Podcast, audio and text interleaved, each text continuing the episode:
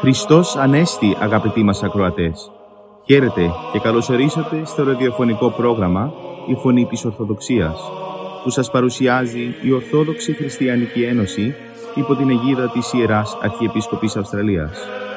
Μεταξύ άλλων θα ακούσετε διδαχές από την Αγία Γραφή, σκέψεις από πατερικά κείμενα και βίους Αγίων. Καλή σας ακρόαση.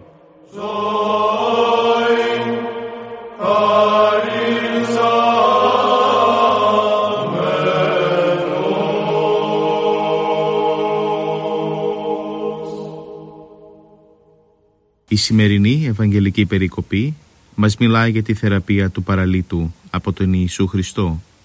Ας ακούσουμε τώρα τον ιατρό Ιωάννη Δημητρίου, ο οποίος θα μας μιλήσει για τη συγκεκριμένη περικοπή.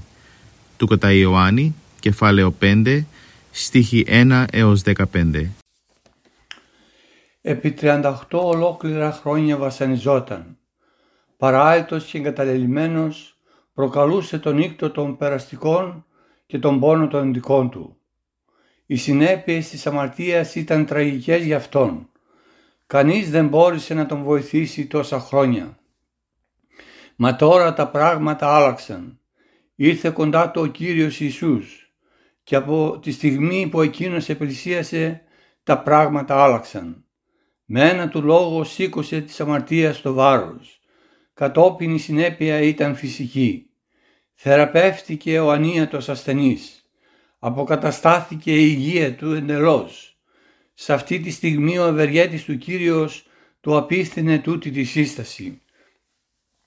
Είδε υγιής γέγονας, μικέτη αμάρτανε, ή να μη συγχύρωνση τη γέννητε. Ιδές, θεραπεύτηκες, είσαι υγιής, μην αμαρτήσεις πάλι, μήπως σου συμβεί κάτι χειρότερο δεν είναι μόνο του Θεού σύστασης και προτροπή. Το νιώθουμε σαν πόθο και σαν ανάγκη κάθε φορά που συνερχόμαστε από τη μια μας αμαρτωλή συμπεριφορά. Κάθε φορά που διαταράσσονται οι σχέσεις μας με το Θεό, το αποφασίζουμε και το αισθανόμαστε απαραίτητο να μην κλονιστούν και πάλι αυτές μας οι σχέσεις. Να μην νιώσουμε και πάλι αυτή την ανησυχία και την σκληράδα που φέρνει η απομάκρυση του Θεού από τη ζωή μας. Θα θέλαμε να είχαμε τη δύναμη να μην ξαναδοκιμάσουμε την τροπή, τον έλεγχο, την τύψη, το φόβο ίσως από κάποιο σφάλμα μας, μετά από μία κάμψη ή μία υποχώρηση στις αρχές μας. Βεβαίως δεν λείπουν και εκείνοι που αδιαφορούν για όλα αυτά, μη θέλοντας να αναγνωρίσουν πως έσφαλαν δικαιολογούν τη συμπεριφορά και τον χαρακτήρα τους ή προσπαθούν ακόμη να πείσουν και τον εαυτό τους και τους άλλους πως ενήργησαν σωστά, πως αυτό είναι το καλό. Έτσι πρέπει όλοι να ενεργούν. Αυτοί παρουσιάζουν το ανήθικο για καλό και το ηθικό για κακό. Και παιδί δεν τους αφήνει η συνείδησή τους ήσυχους, γι' αυτό ανασύρουν και το μεγάλο τους επιχείρημα. Ε, καλά όλα αυτά, αλλά δεν εφαρμόζονται σήμερα. Η εξέλιξη της κοινωνίας απαιτεί να προσαρμοστούμε στις σημερινές αντιλήψεις. Ή δικαιολογούν τη μια ή την άλλη κακή εκδήλωση το παραπάτημά τους, ρίχνοντας την ευθύνη στις συνθήκες της ζωής, στην κακή συμπεριφορά των άλλων και στο θόρυβο της καθημερινής ζωής. Εν τούτης, η φωνή του Θεού είναι σαφής, μικέτη αμάρτανε, και μέσα μας, στις καρδιάς, στη συνειδήσεώς μας στα βάθη, αντιλαλεί αυτός ο λόγος. Σταμάτησε πια να περιφρονείς το θέλημα του Θεού. Μην επαναλαμβάνεις εκείνο που σε στενοχώρησε και σε πίκρανε. Πόσες φορές αντυχεί στα αυτιά αυτή η προτροπή. Μη θυμώνεις πάλι, αφού σε ντρόπιασε αυτή σου η ενέργεια. Στάσου σταθερό στην ηθική και την αξιοπρέπειά σου, αφού σε κουρέλεσε η υποχώρησή σου στον πρώτο πειρασμό. Αφού δοκίμασε την πικρία και την απογοήτευση όταν ενέδωσε την παρανομία και τις αδυναμίες σου, Μην αφήσεις τον εαυτό σου να παρασυρθεί και πάλι. Ανακουφίστηκες πως μπήκες στο ναό και προσευχήθηκες. Μη διστάσεις να το επαναλάβεις. Ένιασες τόση ικανοποίηση και δύναμη υπερνικώντας τις αμαρτωλές σου συνήθειες, πετυχαίνοντας μια ενάρετη στάση, μην αποκάμεις, μη λυγίσεις. Συνέχισε την πορεία σου. Εξομολογήθηκες και ένιωσες τον εαυτό σου ανάλαφρο, ελεύθερο, λουσμένο στη χάρη του Θεού. Μη διστάσεις, μη δηλιάσεις να επανέλθεις στο εξομολογητήριο ταπεινωμένος πάλι. Δοκίμασες ικανοποίηση ακούγοντας το Λόγο του Θεού ή διαβάζοντας την Αγία Γραφή. Επαναλαβέ το. Μη χαλαρώνεις την προσοχή και τις δυνάμεις σου. Πίεσε τον εαυτό σου. Μείνε ακλόνητος. Αντίδρασες στις επιθέσεις του σατανά. Στάσου ορθός, δυνατός. Έτσι καθώς ο Θεός σου χάρισε τόσες ικανότητες, τόσα προτερήματα, μας έδωσε τη δύναμη να τον πλησιάσουμε και σαν λυγίσαμε μας ξανάδωσε τη δύναμη να ξαναβρούμε το δρόμο που οδηγεί κοντά του. Να απολαύσουμε τα πλούσια δόρια που είναι για μας προορισμένα. Είναι κρίμα να τα χάνουμε. Κάποτε μας έρχεται μια σκέψη ολιγόπιστη και μας μαραίνει τον ενθουσιασμό πριν καν τον χαρούμε. Μα θα τα καταφέρω; Καλά τώρα. Αύριο όμως όταν θα βρεθώ σε δυσκολίες, αν με κυκλώσουν οι πειρασμοί, σαν ορθωθούν πάλι οι αδυναμίες μου, θα μπορέσω να ανθέξω, θα κατορθώσω να σταθώ. Λυγίζουμε πριν αντιμετωπίσουμε το εμπόδιο. Καταπονιζόμαστε πριν μπούμε στην τρικυμία. Να τι επιδιώκει ο σατανάς, να αφοπλιστούμε μόνοι μας. Γι' αυτός παίρνει στο νου αυτούς τους λογισμούς. Μην ενδώσουμε αδελφοί μου, είναι γεγονός πως είμαστε αδύνατοι και οι πειρασμοί μας, μας τραντάζουν, αλλά και ο Θεός είναι δίπλα μας και ας μην ξεχνάμε τίποτε δεν είναι αδύνατο για το Θεό. Έπειτα το σήμερα έχουμε στο χέρι, τώρα, τώρα που θέλουμε ας παλέψουμε με τη βεβαιότητα πως ο Κύριος θα, θα μας συμπαρασταθεί. Ας πούμε γεμάτη πίστη καθώς ο Απόστολος Παύλος τα πάντα ισχύω εν το ενδυναμούντι με Χριστό. Αύριο, μεθαύριο, πάλι το ίδιο θα γίνει. Με ευγνωμοσύνη για τη χαρά που μας δίνει τώρα ας προχωρήσουμε. Μόνο μην αφήσουμε να σβηστεί στα αυτιά μας η παρήγορη ενισχυτική φωνή του. Μη κέτι αμάρτανε. Θα είναι η ζωή μας μια πορεία διαρκούς αγώνα. Με ταλαντεύσεις ίσως κάποτε και πτώσεις και πόνο, με τέρμα βέβαια τη χαρά.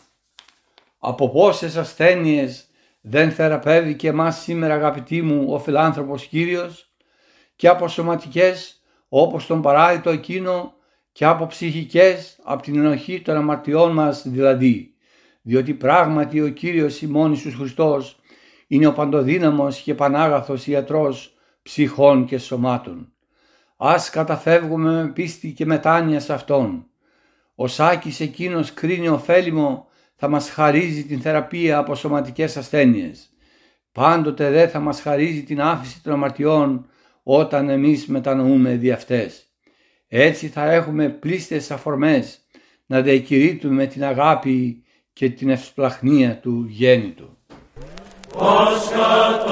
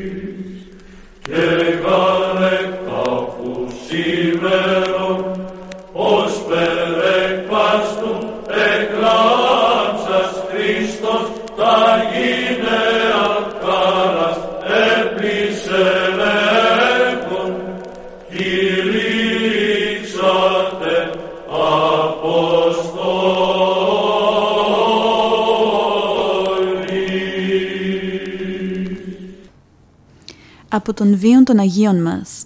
Την Παρασκευή 9 Μαΐου η Εκκλησία μας τιμά την μνήμη του Αγίου Χριστοφόρου του Μεγαλομάρτυρα.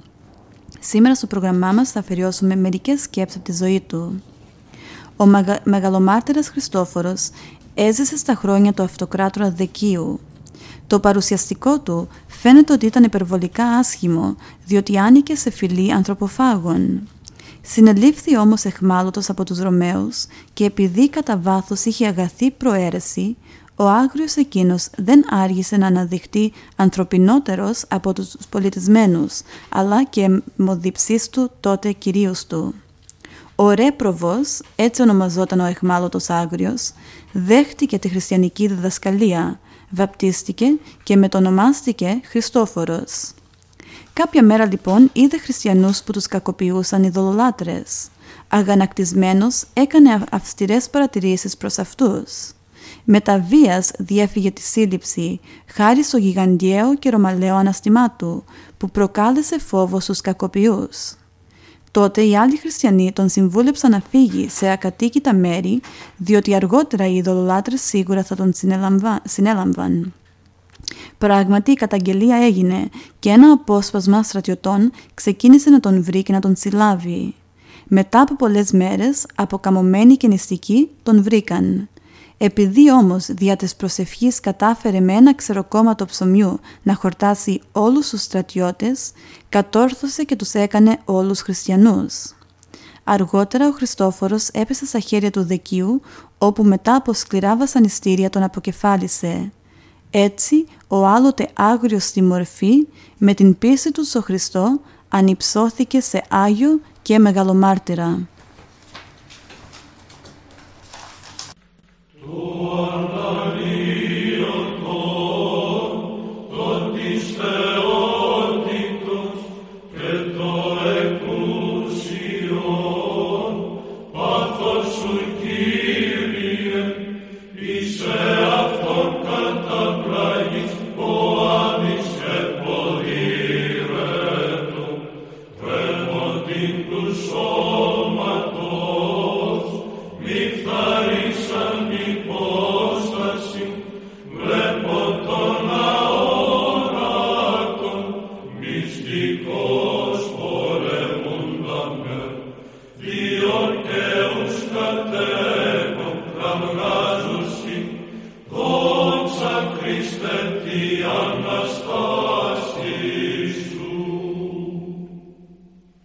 Για τους νέους μας. Πολλοί νέοι έχουν απογοητευτεί από το παρελθόν ή φοβούνται το μέλλον ή του αποδίδουν αξία μαγική. Αυτοί ωστόσο λησμονούν να ζήσουν το παρόν. Υπάρχει μόνο ένας τρόπος για να μην αποτύχεις τη ζωή σου, να την ζήσεις ολοκληρωτικά και προσωπικά στην κάθε στιγμή της. Προσκολάσαι στο παρελθόν που είχες ίσως κάποιες αποτυχίες και απογοητεύεσαι ή γυρίζεις σε επιτυχίες του παρελθόντος και ησυχάζεις. Το νομίζεις σπουδαίο επειδή τα έζησες, αλλά ήταν χθες, ενώ σήμερα δεν έχεις πια κανένα δικαίωμα πάνω του. Σε μαγεύει το μέλλον γιατί με τη φαντασία σου μπορείς να το πλάσεις σήμερα με τα γούστα σου. Σκέπτεσαι τις εξετάσεις σου, το επάγγελμά σου, το σπίτι που θα φτιάξεις, το μέλλον των, των παιδιών σου, κατόπιν τα γυρατιά, την σύνταξη. Αύριο θα κάνω, αύριο θα έχω, αύριο θα είμαι. Το αύριο όμως δεν υπάρχει ακόμα. Το παρόν είναι τόσο μικρό ώστε δεν του δίνεις καμιά σημασία και ωστόσο μόνο αυτό βρίσκεται στην εξουσία σου και η ζωή δεν είναι άλλο παρά στιγμές τωρινές. Το πρόβλημα όμως είναι, χρησιμοποιείς όπως πρέπει τις τωρινές σου τις στιγμές, αξιοποιείς το τώρα καλά, χωρίς να είσαι προσκολλημένος στο χθες που κιόλας πέρασε, ούτε να ασχολείσαι με αγωνία για το αύριο που δεν ξέρεις αν το προφθάσεις; Αν το παρελθόν σου φέρνει υπέρμετρη λύπη ή υπέρμετρη χαρά, μην δουλωθείς σε αυτά. Λύπη, κατάπτωση, δεν εκπλήττομαι. Είναι το σύννεφο από σκόνη που σήκωσε μια ηθική σου πτώση ή κάποια άλλη αποτυχία. Αλλά μη λησμονείς πως ο άνεμος της θείας Χάριτος και η δική σου αποφασιστικότητα μπορούν να διώξουν μακριά τούτα τα σύννεφα, αρκεί να το θελήσεις και να παλέψεις για να το πετύχεις. Μα κι αν οι επιτυχίες είχαν στεφανώσει το παρελθόν, πάλι μην αναπαυθείς τις δάφνες σου. Μαραίνονται εύκολα αν δεν ποτίζονται με τον υδρότα συνεχούς αγώνος και πάλι ιεράς. Και τώρα για το αύριο. Αύριο. Κάποτε είναι φρόνηση, αλλά πολλές φορές είναι το επίρρημα των νικημένων. Αναβάλεις κάτι που φοβάσαι να πραγματοποιήσεις σήμερα. Παραπέμπεις για αύριο κάποιο σκληρό καθήκον που όμως σήμερα πρέπει να πραγματοποιηθεί. Και το καθήκον αυτό μπορεί να είναι από την μελέτη ενός δύσκολου μαθήματος ως την λήψη μιας γενναίας μα οδυνηρής αποφάσεως. Μιας αποφάσεως για μια καλύτερη πνευματική πορεία ή για ένα πιο επιτυχημένο αύριο. Με κάθε αναβολή, αν δεν είναι ματέωσης, είναι απώλεια χρόνου. Και εσύ δεν θέλεις χαμένα να πάνε τα όμορφα της νιώτης σου τα χρόνια. Αξιοποίησέ τα, λοιπόν, με γενναίες αποφάσεις, σκληρό αγώνα, θερμή προσευχή.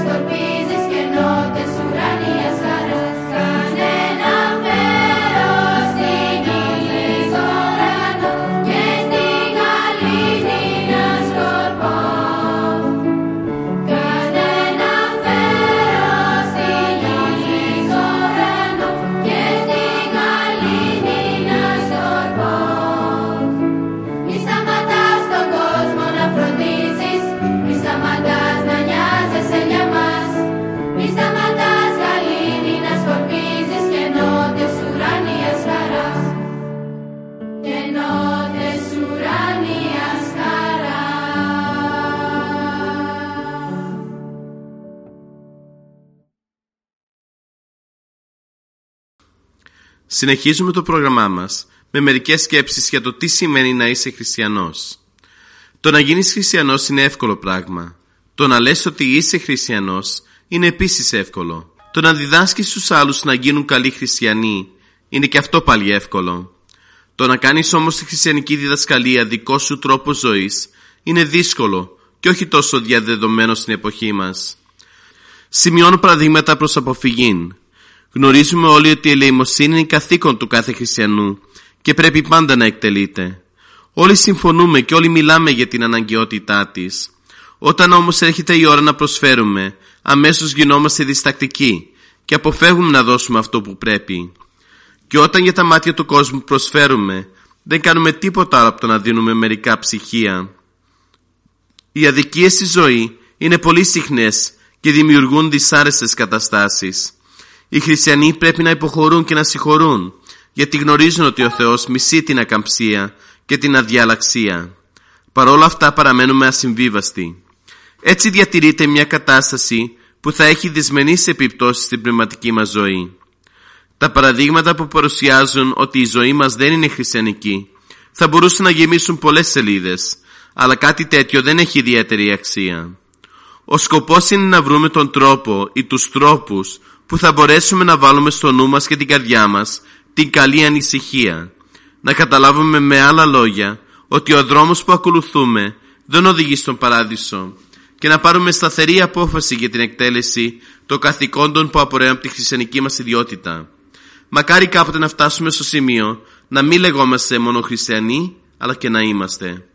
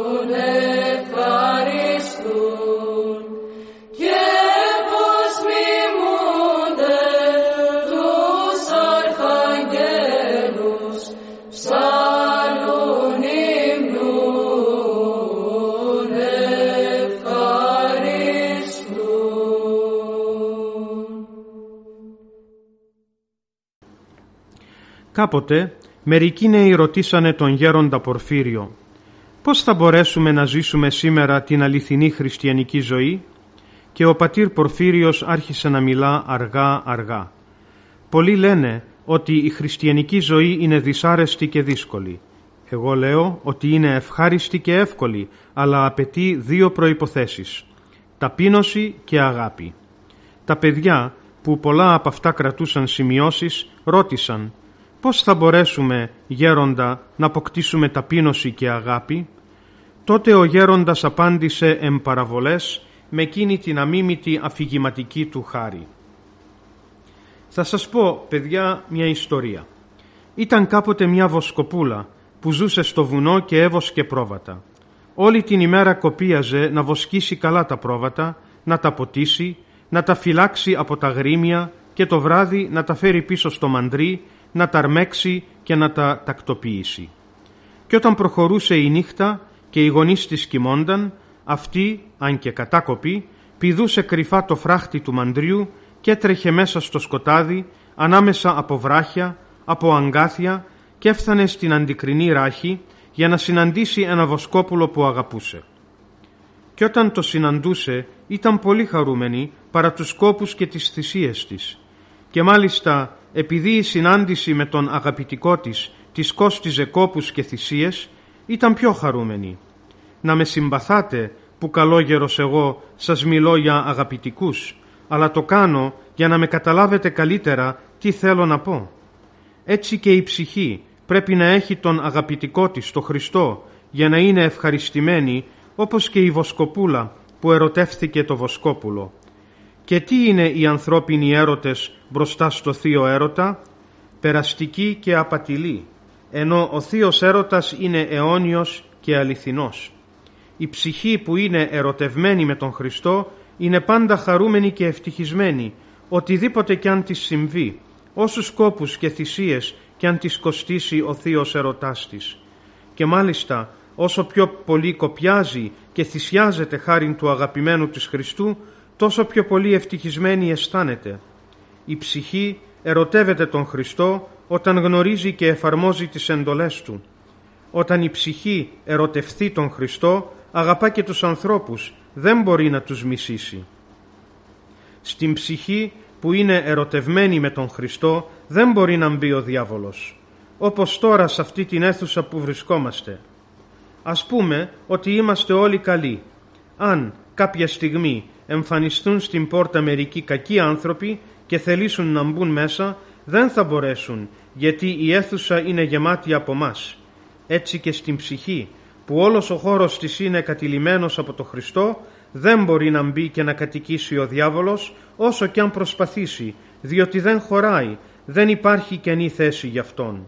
Με αυτόν τον τρόπο θα μπορέσουμε να ζήσουμε την αληθινή χριστιανική ζωή.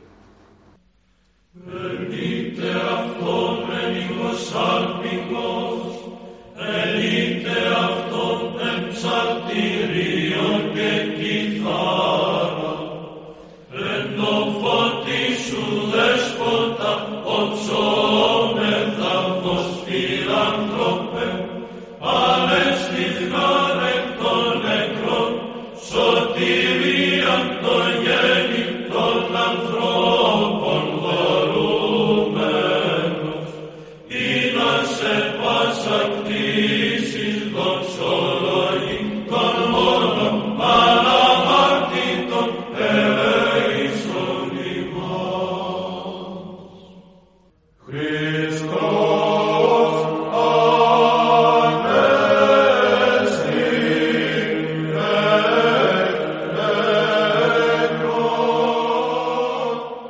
Και εδώ φτάσαμε στο τέλος του προγράμματος. Σας ευχαριστούμε για τη συντροφιά σας. Θα είμαστε και πάλι κοντά σας την επόμενη εβδομάδα. Μπορείτε επίσης να μας παρακολουθήσετε στο Facebook, Spotify και στο YouTube, κανάλι Greek Orthodox Christian Society Sydney. Αγαπητοί μας ακροατές, ο Θεός μαζί σας. Χριστός Ανέστη.